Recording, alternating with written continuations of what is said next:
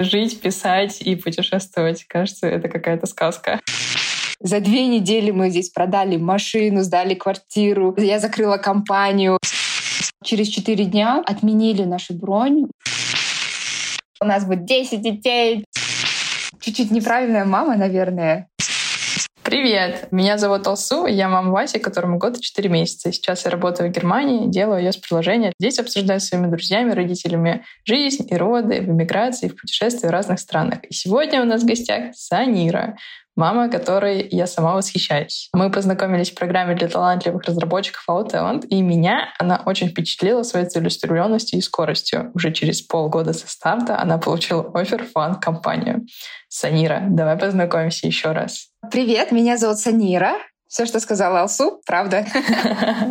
Чем ты занимаешься и где ты сейчас находишься? Я в IT-сфере 7 лет, но сейчас я больше двигаюсь как предприниматель. Организовываю свою программу стажировок для программистов.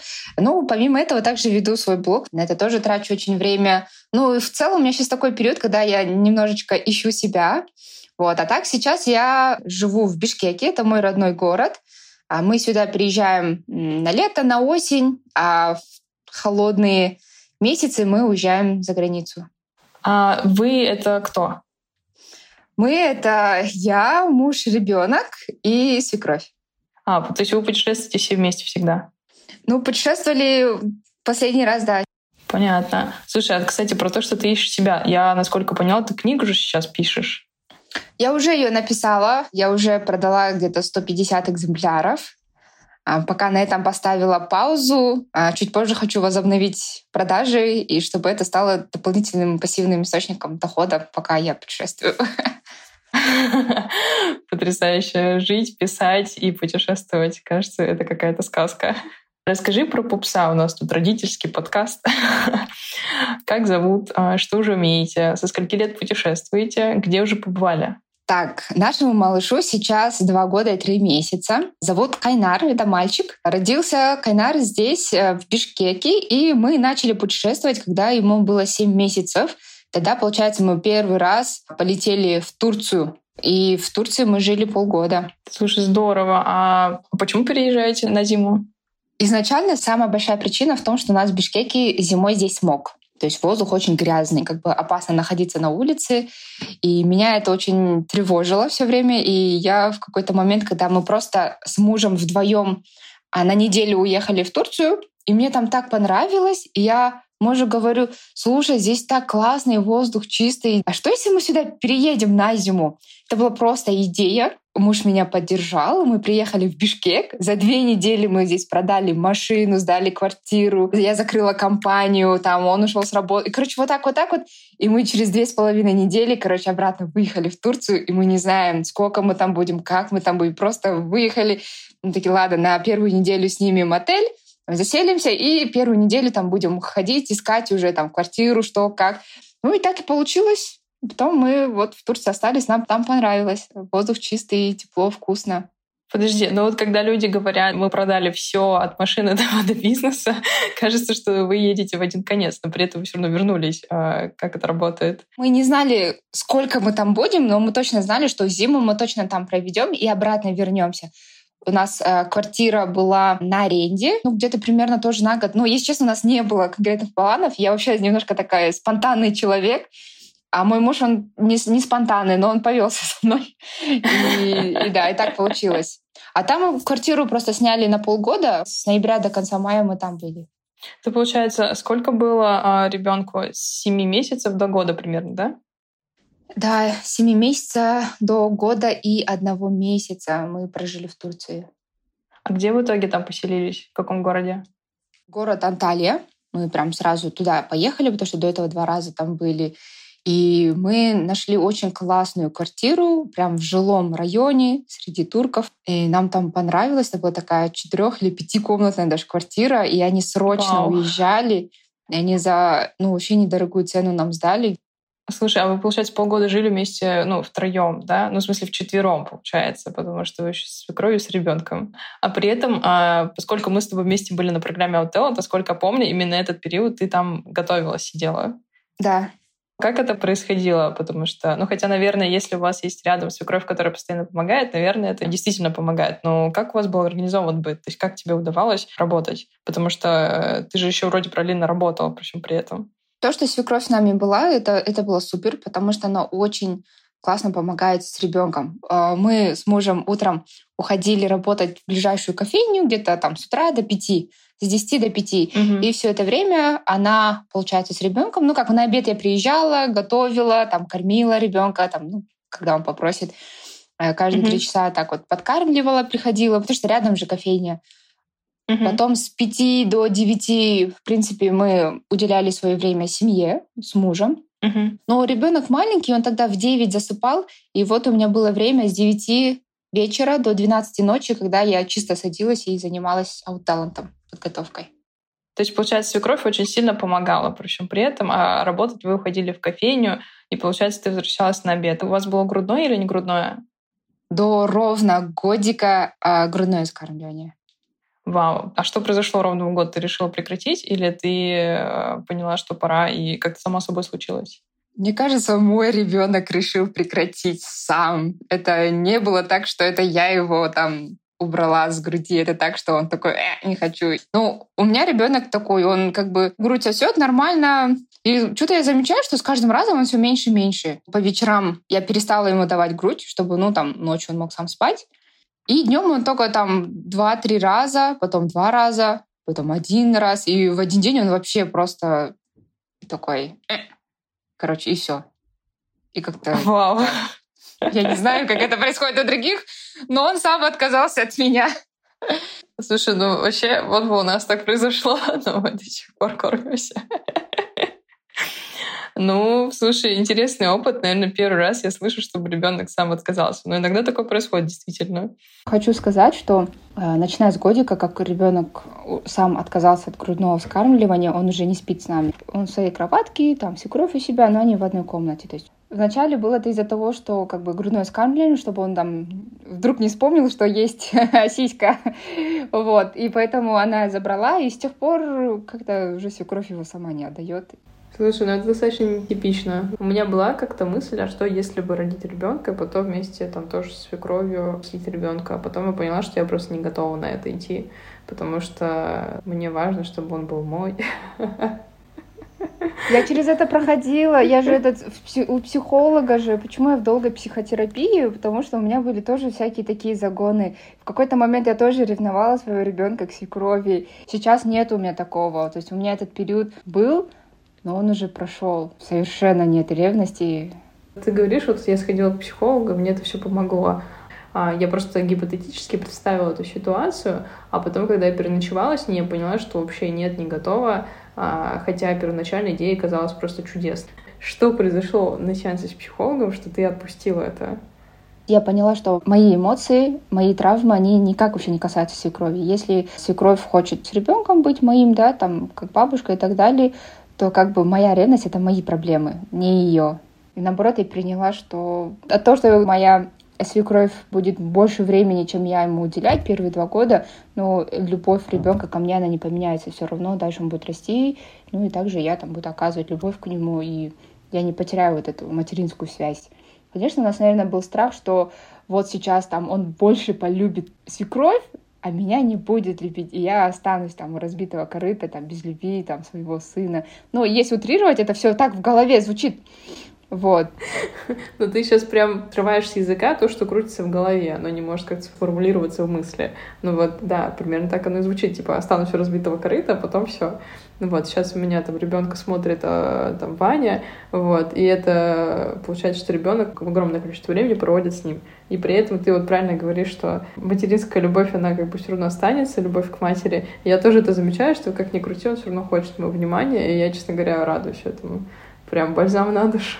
Да, и я это сформулировала, я это себе там сказала вот несколько раз, и я как бы поняла, ну, блин, никуда он не денется, даже если сейчас они больше друг с другом времени проводят, по любасу до 18 лет он все равно будет под моим крылом, и я его люблю, моя любовь к нему не поменяется, и его любовь ко мне уже от меня зависит, а не от свекрови, например. А как вообще происходил ваш переезд? Ну, то есть вы, получается, ну, ты такая легкая на подъем, э, твой муж такой больше про планирование, а, а свекровь, она такая тоже легкая на подъем. Вы все такие раз и поехали. Мы ее уговорили, чтобы она ушла с работы, на которой она чуть ли не 40 лет работала. Что? Да. Ну, в общем, было так. Мы говорим, что вот мы решили, что мы, типа, едем в Турцию. Там будем жить э, полгода. И я говорю, типа, поехали с нами. Чего вы здесь будете одна делать? Это раз. Во-вторых, она работает в скорой помощи, э, диспетчер скорой помощи. Ну и я тоже говорю, что, ну, как бы давайте уже на пенсию мы будем вам платить. Как-то, короче, говорили, сказали, что вот мы ей будем страны показывать, Турции поживет, классный опыт. И как-то повлияли на ее решение, да, она там уволилась, ушла и с нами полетела. То есть, получается, вы смогли ее убедить, и она поехала с вами. Потрясающе. Я свою маму не смогла уговорить даже в Москву переехать из Башкирии. Она просто такая, у меня там кафедра, я заведующая отделением. И все, короче, у меня карьера, я занята своими делами. Как вы, кстати, бабушку называете? Апа. Апашка. Интересно, у нас в Башкирии мы называем а, Нанейка или Картинейка или Улесейка. У нас, если мамина мама, это тайне, тайнешка. Если папина ага. мама, апа, пашка. Апашка мы просто называем все. У нас апа — это тетя. А, Слушай, ну круто. А как у вас, получается, происходило обустройство? Вот вы, получается, сняли квартиру со все вместе, а там детский стульчик, а, там садик пробовали, не пробовали, вы ли решили, поскольку есть у вас а, свекровь и бабушка, то не нужно? Мы, когда только въехали в эту квартиру, нам агент по недвижимости, с которым мы заключали договор, он говорил, что у каких-то у него знакомых есть кровать. Мы такие, окей, но он так и не предоставил. Потом в моей свекрови оказалась там одноклассница, с которой на 20 лет не виделась. Мы с ней хорошо пообщались. Он говорит, у нас кровать есть. Она нам дала кровать. Потом у меня была подписчица в Турции, с которым тоже там познакомились. Она дала стульчик. Потом тоже еще такие-то знакомые, они дали качели, горку. И, короче, вот так вот мы что-то собирали, то, что большое, а то, что по мелочам, там, ваночку и прочее, мы там уже сами закупили. Здорово. То есть, получается, сила общества вам помогла. Вы там что-то пообщались, поспрашивали, все предоставили. Круто. Да. Понятно. Насколько я знаю, прошлой зимой вы еще попутешествовали, в другие страны съездили. Да. Расскажешь? Да. А Турция это наша была первая совместная зимовка с семьей, и следующую зимовку мы решили поехать на юго-восток. Это вообще было так. А помнишь, в сентябре я получила офер, и мы на радостях вообще планировали переехать в Лондон. И мы все таки все уже в голове в Лондоне, мы уже там сделали все, что нужно. Даже, по-моему, какую-то квартиру мы пошли, нашли арендаторов. Потом за месяц до начала моей работы в ноябре мне звонят и говорят, извините, там мы не можем вас взять, нам придется разорвать контракт. У нас там поменялись бизнес-процессы. И это полностью поменяло наши планы. Типа все, никакого Лондона нет. И в тот момент я чувствовала себя очень уставшей. И у меня в голове был этот пляж, океан, пальмы. Я говорю мужу, ну ладно, если не Лондон, давай поехали на юго-восток.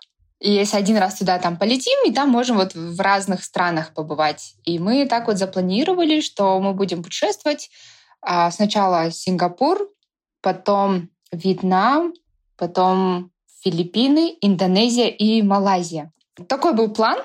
И после этого мы еще думали там в Японию, в Корею, и потом обратно домой. Ну, как бы посмотреть.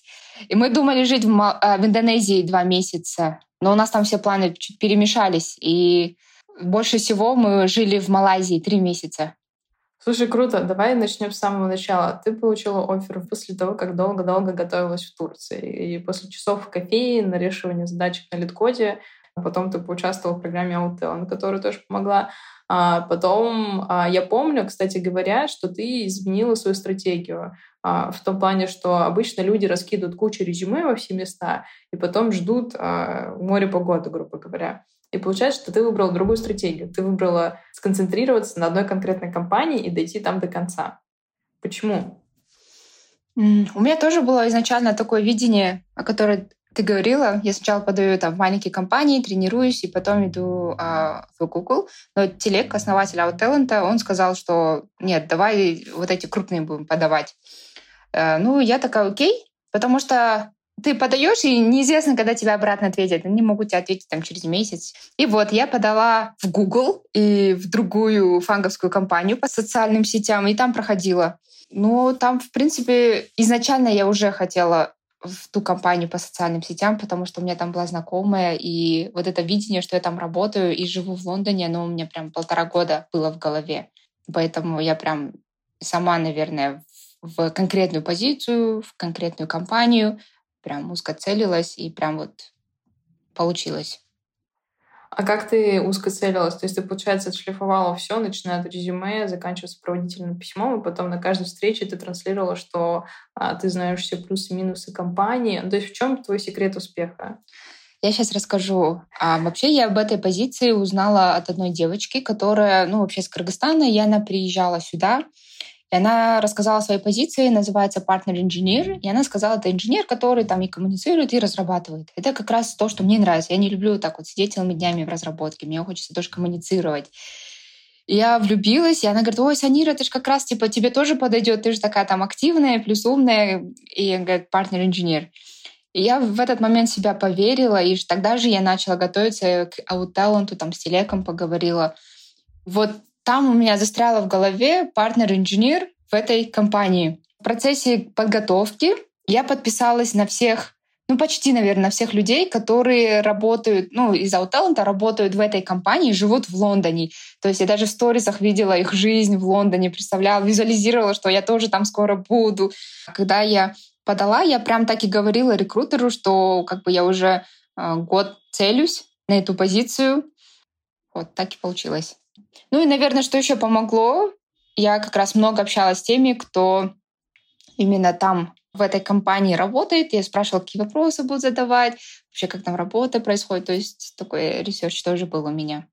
То есть ты заранее происследовала абсолютно все, что касается позиции компании, и это сильно помогло тебе во время собеседования. Да, очень похожая ситуация. У нас был выпуск про Дубай, и там Михаил искал работу в Дубае, и он тоже сделал похожее. Он выбрал конкретно три компании, в которые закинул резюме, и просто в LinkedIn э, бомбил а, всех сотрудников письмами и ожидал.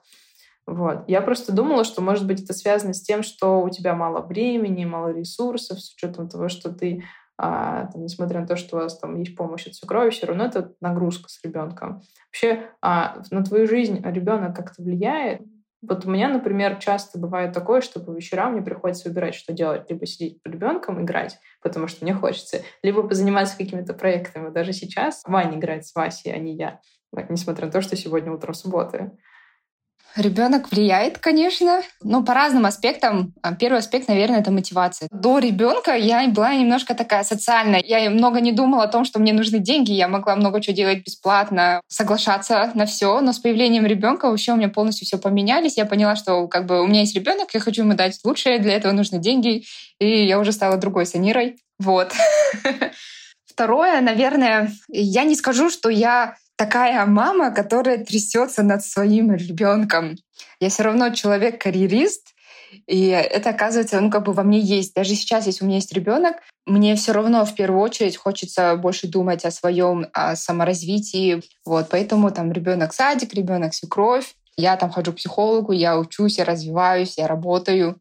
Такой, наверное, я человек.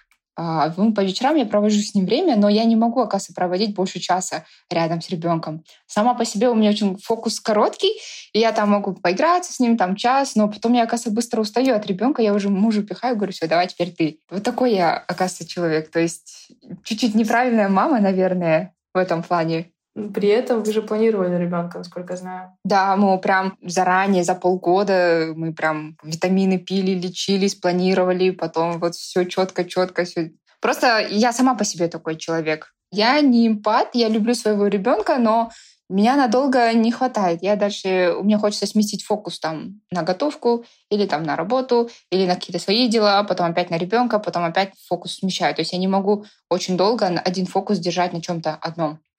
Понятно. Так, а потом э, была история, про которую даже своим друзьям рассказывала. Получается, отменила тебе офер. Вообще говоря, я не знаю, как ты переживал эту ситуацию, расскажи, потому что вот на моем месте я бы просто не знаю, что делать. Я помню, как ты тогда так спокойно рассказала всем, я восхитилась этому искренне, потому что я бы очень боялась этого делать.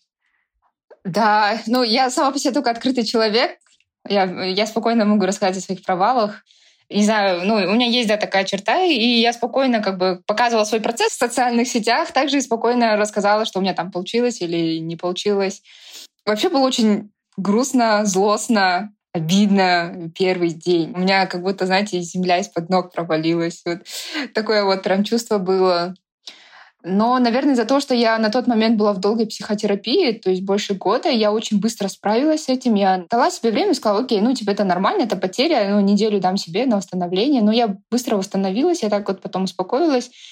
И я подумала, ну ладно, сейчас лучше тогда отдохну и в феврале обратно начну подавать в компании. И вот мы уехали, и потом, наверное, где-то в в январе, феврале я запустила свои курсы, продвигала в социальных сетях, а, заработала, ну, как бы очень хорошую сумму денег, и в принципе, я поняла, что больше я, оказывается, предприниматель. Я люблю принимать решения, там, идти на риск. И там я осознала, а, живя в Малайзии, где-то в феврале, что, оказывается, ну, я не смогу работать в найме. То есть, да, у меня была цель такая, как бы хочется всем доказать, что там я могу э, работать там в фанге, а потом я осознала, что мне это, оказывается, неинтересно. Мне больше нравится заниматься своим делом, и я решила, что я больше не буду подавать, буду сама на себя работать, предпринимательством, дальше двигаться. Понятно. То есть, получается, это было даже к лучшему, потому что ты смогла понять, что тебе нужно на самом деле. Я поняла, что я могу, если я захочу, поставлю цель, я добьюсь. Это я поняла, поняли все мои подписчики. я поняла тоже тогда, что а я хочу, оказывается, быть свободной. Захочу, там, в среду целый день не работаю, дома сижу. Ребенок в садике, я дома отдыхаю, там, на себя провожу время. Захочу, могу взять куда-то уехать. Захочу, могу запустить свои курсы. И еще я поняла, что финансово мне было очень невыгодно переезжать в Лондон и работать на эту крупную компанию, потому что на, на своем предпринимательском деле я зарабатывала в разы больше, чем если бы я зарабатывала в, в той компании, фанговской компании. При том, что фанговская компания сказала, что если ты работаешь на нас, ты должна закрыть свои компании. И ну, тогда, конечно, от того, что они мне сделали офер, я согласилась. А когда время прошло после отказа, я поняла, что нет, я лучше на себя буду работать, больше зарабатывать, чем я буду работать на кого-то, даже если это крупная компания, и еле-еле уживаться, при том, что там в Лондоне аренда очень дорогая, и ползапас почти туда уходила бы. Когда мне тоже предлагали, было две страны на выбор, а, Великобритания или Германия, и мы тоже считали. А, вот расскажи, а, наверное, можешь сейчас поделиться математикой, почему ни ты, ни я в итоге решили туда не ехать? Но я изначально сказала нет, потому что с математикой не сходилось. Уровень комфорта был сильно ниже, чем даже у нас в Москве был. Вот. А вы тоже, получается, посчитали, при том, что в этой социальной компании очень высокие зарплаты, насколько я знаю, но все равно этого бы не хватало на нормальную жизнь, получается. Я сейчас открыто, наверное, примерно про цифры расскажу. Можно, да, так? Давай. Конечно, можно. Если можно, то можно. Я посчитала, что если убрать все налоги и сколько я получу на руки, это, это было бы примерно 5000 евро. Из этих пяти э, два с половиной ушло бы на квартиру. То есть если там, я, я думала, со свекровью переехать, там у нее там комната, там мы и так далее, двухкомнатная и обязательно хороший район. Это две с половиной тысячи евро. Плюс садики. Садики стоят там 900-полтора тысячи евро. Ну, примерно, грубо взять, две с половиной, а квартиру, полтора туда, это уже четыре тысячи евро. А плюс там продукты, а все уже там тысячи евро, дальше куда, никуда. Я даже здесь, в Бишкеке, я живу там, на широкую ногу, а там я бы реально ужималась бы, и я думаю, мне было бы там грустно. И получается, что в Бишкеке ты получаешь при всем при этом больше, и ты живешь на широкую ногу. Да, тут еще деньги остаются, ты еще можешь их копить, копить и потом путешествовать, уезжать. И потом уехать просто так в Англию на полгода, да? Типа такого, да. Короче, понятно. Ты пережила отказ выжила, поняла, что для тебя лучше быть свободной птицей. А расскажи про места, где ты это поняла. Получается, очень много стран было. А какие у тебя вообще впечатления, про что хочется прям рассказать и поделиться? Ну, последняя моя поездка, мы посетили пять разных стран на Юго-Востоке. Мы вот в целом решили объездить Юго-Восточную Азию с ребенком. И мы пожили в Сингапуре. Там очень дорого. Мы поняли, нет, это не для нас. Мы пожили во Вьетнаме. Вот во Вьетнаме мне очень понравилось. А, во-первых, это не, не так уж дорого. Во-вторых, мы в том районе, где мы жили, там был ну, такой Классная резиденция, где есть бассейн, внутри есть э, детская площадка, как снаружи, внутри а, есть зал, в принципе, недорого это стоит. Рядом есть торговый центр, там внутри торгового центра игровая площадка. Вот, вот это мне все нравилось, инфраструктура шаговой доступности. И плюс напротив дома вот эти были international садики, где там Монтессори. Ну, все они на английском. Такие четырех-пятиэтажные там прям дома, здания. И я любилась этот район, и я бы хотела, чтобы мы там, например, остались подольше. Но у нас просто планы были. Вообще, после того, как сказала, я решила себя побаловать в целом за весь мой труд и купила себе классный отдых э, во Вьетнаме на острове Фукуок. Это был пятизвездочный отель Мариот. И я за него заплатила, наверное, за две недели 8 тысяч долларов. Но я решила все, короче, я целый год ничего не могла себе позволить. Я как бы готовилась, я столько всего отдала, и так что две недели я буду прям отдыхать на широкую ногу. Там был очень красивый, как в моей голове картина а, пляж очень красивый, там и на пляже пальмы. Все, как у меня было в голове, я нашла прямо вот в этом отеле. И мы поехали, две недели там отдохнули, очень классно понравилось. Потом мы оттуда поехали в Филиппины. Филиппины нам не понравилось. Никогда в жизни туда не поеду с ребенком, потому что там очень жестко с трафиком. И мы, например, там поехали в какой-то торговый центр, и мы не могли один час обратно домой уехать, потому что там очень сложно вызвать такси. А дороги узкие, там нету дорогов нормальных для пешеходов. Там все для машин, и машин там очень много пробок ну, инфраструктура такая не очень скажешь, что в, в городе главном Манила, что в Себу. Одна и та же картина. Вот мы планировали в Себу жить один месяц, но через четыре дня мы отменили нашу бронь, мы купили новые билеты и поехали дальше. Мы поехали в Индонезию. Там тоже нам не понравилось. Там как бы, во-первых, деревня, во-вторых, там в тот момент как бы длили дожди. И там, например, тоже нормально не погуляешь с коляской.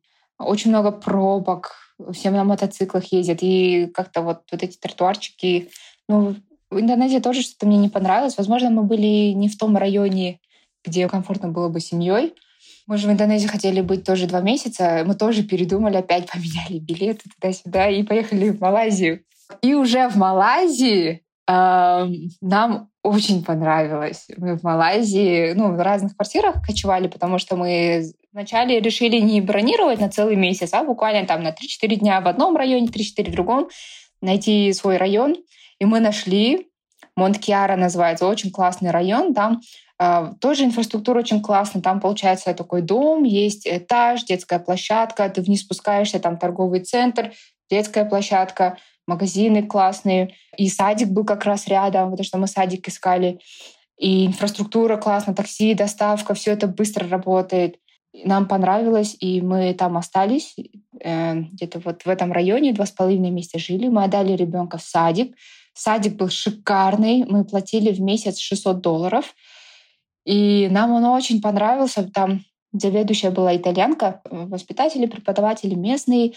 И такие добрые, он с удовольствием туда ходил. И у них вот эти детские занятия были такие разнообразные. У нас, например, здесь в Бишкеке детские занятия — это вот листочек, э, клей, пластилин, там все. А там у них, ну, арсенал из всего, короче, был. Там они там пенка, вода, маленькие шарики, слаймы. Ну, короче, много чего. Очень интересно. Нам было классно. Мы там живем, Спустились на пятый этаж, там бассейн, искупались в бассейне. Мы там каждый день купались. Вот ребенку было очень полезно. В одно время он отказывался от обуви, он ходил босиком в майке, в подгузниках и все. Классно, очень понравилось. Я даже думаю, если мы не найдем еще что-то, то, скорее всего, ну, Малайзия классная страна для того, чтобы прям надолго туда переехать. А в Малайзии в каком а, городе? Куала-Лумпур. Там, насколько я знаю, визы не такие длинные. Ну, у нас для кыргызов там безвизовый период три месяца, поэтому мы три месяца и там побыли. А, понятно. Да, и по ценам я скажу, что там чуть-чуть дороже Бишкека, где-то на 10-20%. То есть это не Сингапур, Сингапур намного дороже. Не знаю, для меня сейчас Куала-Лумпур прям на первом месте из всех полюбившихся мне городов. Угу. А на втором месте Вьетнам? Э, на втором месте Турция, третье Вьетнам. М, даже так. В Турции нам очень понравились люди. Там они очень любят людей, и каждый второй подходит и такой, чё, кузяль, такой сладкий ребенок, ну, на турецком, сладкий ребенок, тю-ню-ню, тю-тю-тю. И каждый второй, столько внимания было нам, нашему ребенку, там каждый второй нам что-то дарил и указывал внимание. Мы так избаловались этим вниманием турецким к ребенку, как в Бишкек пришли, здесь все сухари. Ну, такие. Вот. Ну, короче, да, там очень любят детей, там на ули... уличные детские площадки тоже очень классно понравились. И гулять там классно, морька рядом. Турцию, да, я согласна. Мы тоже, когда были в Турции, а, мы были в отеле вместе с немцами, поэтому у нас сохранилось впечатление, что а, весь мир любит нашего ребенка. Потом приехали в Россию и такие, ой-ой-ой что-то не так. У нас был момент, когда Вася, а, ну, Вася привык, что ему постоянно отвечают взглядом на его взгляд. Вот, и в метро в московском он мог стрелять кого-то глазами минут 10 человека, и этот русский сухаренок тоже отвечал в итоге ребенку от его ответ. Такой эмоциональной реакции все равно никогда не, не следовало. Очень-очень редко. Да, поэтому про любовь в Турции, мне кажется, уже можно легенды складывать. Только могут публично прям громко «А, чё, кузяль!» Вот так вот прям, да, к ребенку. У нас так не привыкли, все равно люди немножко скованные, там любят, посмотрят, улыбнутся. Ну, вот это вот максимум такое внимание. Вот там там прям громко внимание, это прям очень хорошо. Там могут там прям на руки взять и вырвать твоего ребенка и там поцеловать. Не, конечно, это чересчур, но были такие моменты. Э, они тоже мне не очень нравятся, но в целом, когда вот так внимание, что-то дарят ребенку, там, улыбаются взглядом. Это, это очень нравится в Турции. Да, это правда. В Куала-Лумпур тоже любят детей, да? Э, в Куала-Лумпур, как сказать, э, там живут разные э, люди разных национальностей. Мы, наверное, жили в том моменте, в месте, где в основном было много экспатов. Ну, прям такого прям сильно внимания не было к ребенку, как в Турции. А номер один оно в твоем списке, потому что там идеальная температура, есть водичка, и при этом есть хорошая инфраструктура. Ну, инфраструктура номер один. Там потому что большинство домов, они идут с бассейнами, с залом внутри дома. Mm-hmm. Вот. Садик — это mm-hmm. любовь. Просто тот район, где мы жили, он был суперски комфортный для нас. Кофейни очень уютные, классные.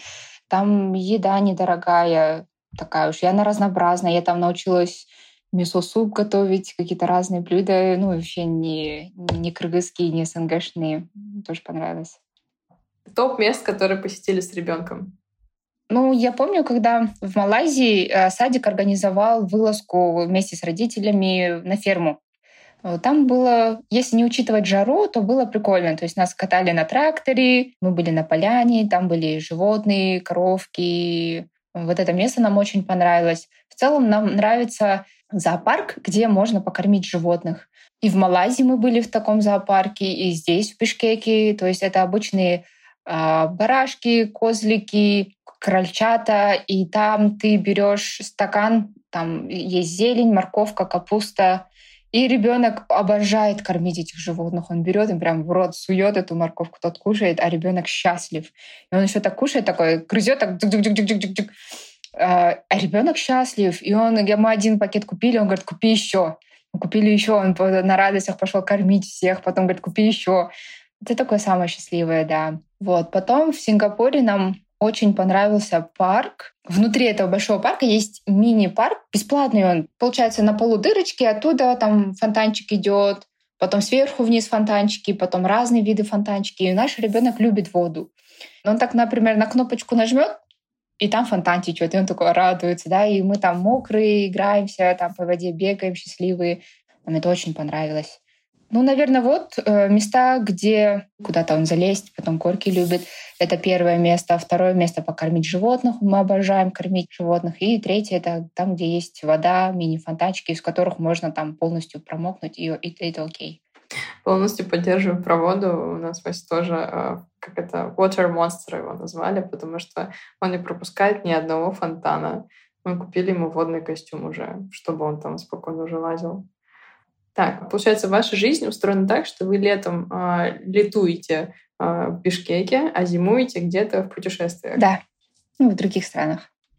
А, вы довольны таким графиком? То есть вы можете его рекомендовать жить другим? Если деньги есть, да. Не. А, если честно скажу так, а, мы очень довольны. Это, знаете, это развитие и для нашего ребенка, и для нас, как родителей. Мы видим там, как другие родители своих детей воспитывают, как другая культура к своим детям относится. Это раз мы смотрим на разные садики. Мы поняли, да, что в Малайзии классные садики, и здесь у нас такие же требования к нашим местным на самом деле. Как-то сковывает семью, когда вы знаете, что как бы вы в этой новой стране одни, надо там держаться вместе. Это раз. В то же время это очень затратно. То есть, ладно, э, мой муж программист, он зарабатывает деньги. А я там предприниматель со своих компаний зарабатывает деньги, больше всего расходов нам приходится именно на зиму, потому что там, если мы какую-то квартиру снимаем или Airbnb, ну, в среднем у нас ну, в Малайзии и в других местах уходило 2000 долларов в месяц на жилье, и еще много денег там на питание и так далее. И в других странах нет мобильности. Здесь, например, а, в Бишкеке ты можешь быстро поехать к врачу, можешь быстро там что-то случилось и так далее. Там немножко тяжеловато. Но мне, например, в Малайзии педиатрия очень понравилась. Я увидела, какая должна быть настоящая педиатрия. Там все заселено в игрушках, там все так классно. Ребенок приходит, он даже не паникует.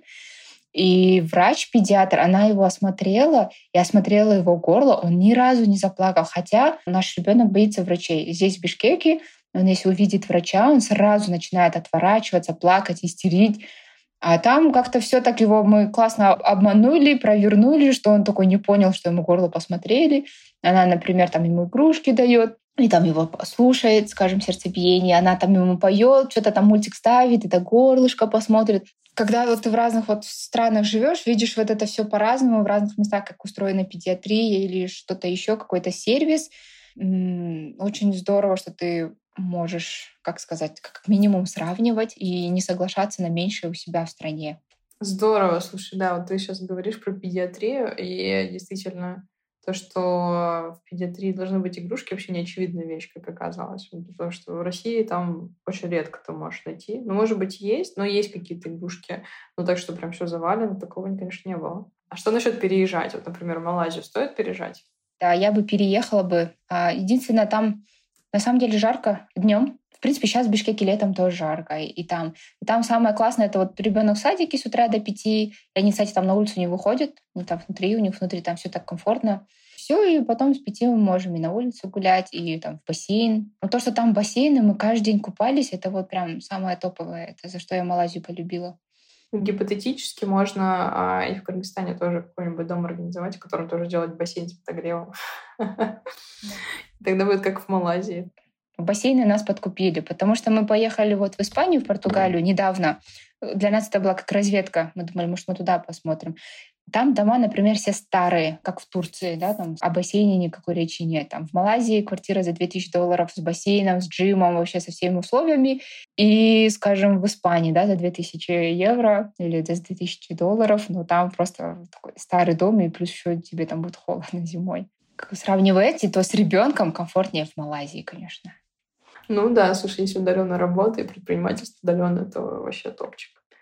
Итак, и сегодня вы в Бишкеке, и насколько я с тобой говорила до этого, у тебя есть совершенно другое представление теперь о материнстве. До замужества, до того, как я родила ребенка, я почему-то мужу говорила, у нас будет 10 детей, там, 5 детей, 10 детей, там, он пугался. Вот. А сейчас он пугается тем, что я говорю, все, я больше не буду рожать. Типа, все, мне, типа, зачем мне дети? Все, у меня есть хайнар, я его люблю, всю любовь буду отдавать, типа, качеством, а не количеством, и, и дальше заниматься там собой, своей жизнью, саморазвитием. И сейчас он уже от этого тоже пугается. А, ну, если честно, да, у меня сейчас такое состояние, ну, даже не состояние, наверное, такое осознание, что я, в принципе, готова не рожать больше детей. То есть у меня есть один ребенок, я его очень сильно люблю, и я люблю себя, хочу заниматься собой, саморазвитием. И, в принципе, я готова не рожать. Но если наступит момент, когда я буду переполнена любовью, и мне прям очень сильно захочется родить ребенка, ну, мне и моему мужу, тогда да, тогда мы сделаем только при таких условиях когда прям овер много любви будет. А рожать для того, что вот там второй, там третий, потому что так надо, принято, потому что там родишь сейчас, потом будет легче. Я против этого, а, против всяких условностей. Если такое у меня, например, состояние любви не наступит, типа мне окей не рожать. Но если наступит, я как бы рожу, потому что это будет из моего внутреннего огромного желания. И такое вот у меня как бы материнское, Наверное, еще на это повлияло то, что у нас экология сейчас типа плохая, и я как бы понимаю, как бы это тоже ответственность. Как бы я сейчас если рожу, например, да, и ну, им же дальше там жить, там столько пластика, воды, плохого воздуха. И как-то тоже задумываюсь. А вот меня родили, типа, для чего? Я понимаю, что вот меня родили, чтобы, ну, я просто жила своей жизнью счастливо, и мне просто так же хочется. Вот я родила ребенка Кайнара, и я хочу, чтобы просто он был счастлив, жил своей счастливой жизнью. А второго, третьего, ну как-то нету пока смысла. Ну, короче, вот, вот, вот такие у меня мысли. Но при этом ты сама же из семьи, в которой четыре ребенка. Да, нас четверо. Я очень люблю своих младших братишка, сестренка, я их просто обожаю. Им сейчас 15-12, э, ну, есть еще один, он уже, уже большой. А вот самых младших двоих я очень обожаю. И, там раз в неделю стараюсь с ними видеть, подарочки покупаю, я их обожаю. Но мне не нравится, когда, например, моя мама говорит, вот роди, чтобы там Кайнару не было там скучно, чтобы он с кем-то мог играть. А я не хочу так, я не хочу рожать для Кайнара, я не хочу рожать для мужа, я хочу, если рожать тогда, когда я просто, просто захочу, без всяких условий. Вот у меня много любви, мне прям так очень-очень хочется. И вот с таким состоянием хочу, хочу рожать. То есть, получается, это все-таки не полное такое, а нет а, там, следующему ребенку, а это скорее ожидание такого состояния, когда это будет точно да. Да, я просто не знаю, когда это будет. Может, это будет лет через 15. 20, может быть, этого никогда не наступит. Типа, и даже если это не наступит, как бы I'm okay with that, да, типа, мне это нормально. Вот у меня есть один ребенок, и я могу дать, я дам, ну, как бы любовь, любовь, заботу, вот, ну и что-то такое материальное, вот, а так э, фокус на себе, на своей жизни, хочется весь мир повидать, много чего попробовать, так вот. А ты задумывалась о заморозке яйцеклеток? Да, задумалась. А ты уже исследовала эту тему? Потому что я исследовала в Москве, но я так и не добралась, потому что а, что-то посмотрела, и весь процесс меня, так сказать, не вдохновил. Нет, я думаю, я начну об этом более детально задумываться, когда у меня будет очень много денег, и плюс там постоянно копать какой-то, не знаю, какой-то пассивный доход. Но я знаю, что это дорого стоит, ну, чтобы мне это было вот как бы комфортно. Я там, может быть, когда мне будет 30-35, но мне сейчас пока норм. А сколько тебе сейчас лет? Мне 27. А, ну то есть у тебя еще куча времени впереди, в принципе, тогда. Да. Еще есть время. У меня уже не так много времени, мне 29. Но у меня есть один ребенок, и я счастлива. Так, ну хорошо. Болит запрос. А, рожали вместе? Нет. Тепло или холодно? Тепло. Первое слово мама или папа? Папа. Как-то сомнением ты это говоришь. Но он до сих пор не разговаривает. Он... Мама, папа что-то произносит по очереди. Не говорит, в смысле, предложениями не говорит? Да, пред предложениями не говорит, но он управляет нами. Комфортные родители. У нас то же самое, потому что ребенок э, просто делает э, и родители бегут. Нет никаких причин заговорить. Зачем? Так, ну хорошо. А, кто поменял больше подгузов, папа или мама? А, свекровь, потом папа, потом мама. У нас папа поменял больше. Кто встает чаще ночью, папа или мама? А, ну, я. Да, я, я встаю, я кормлю, ребенок возле меня был всегда.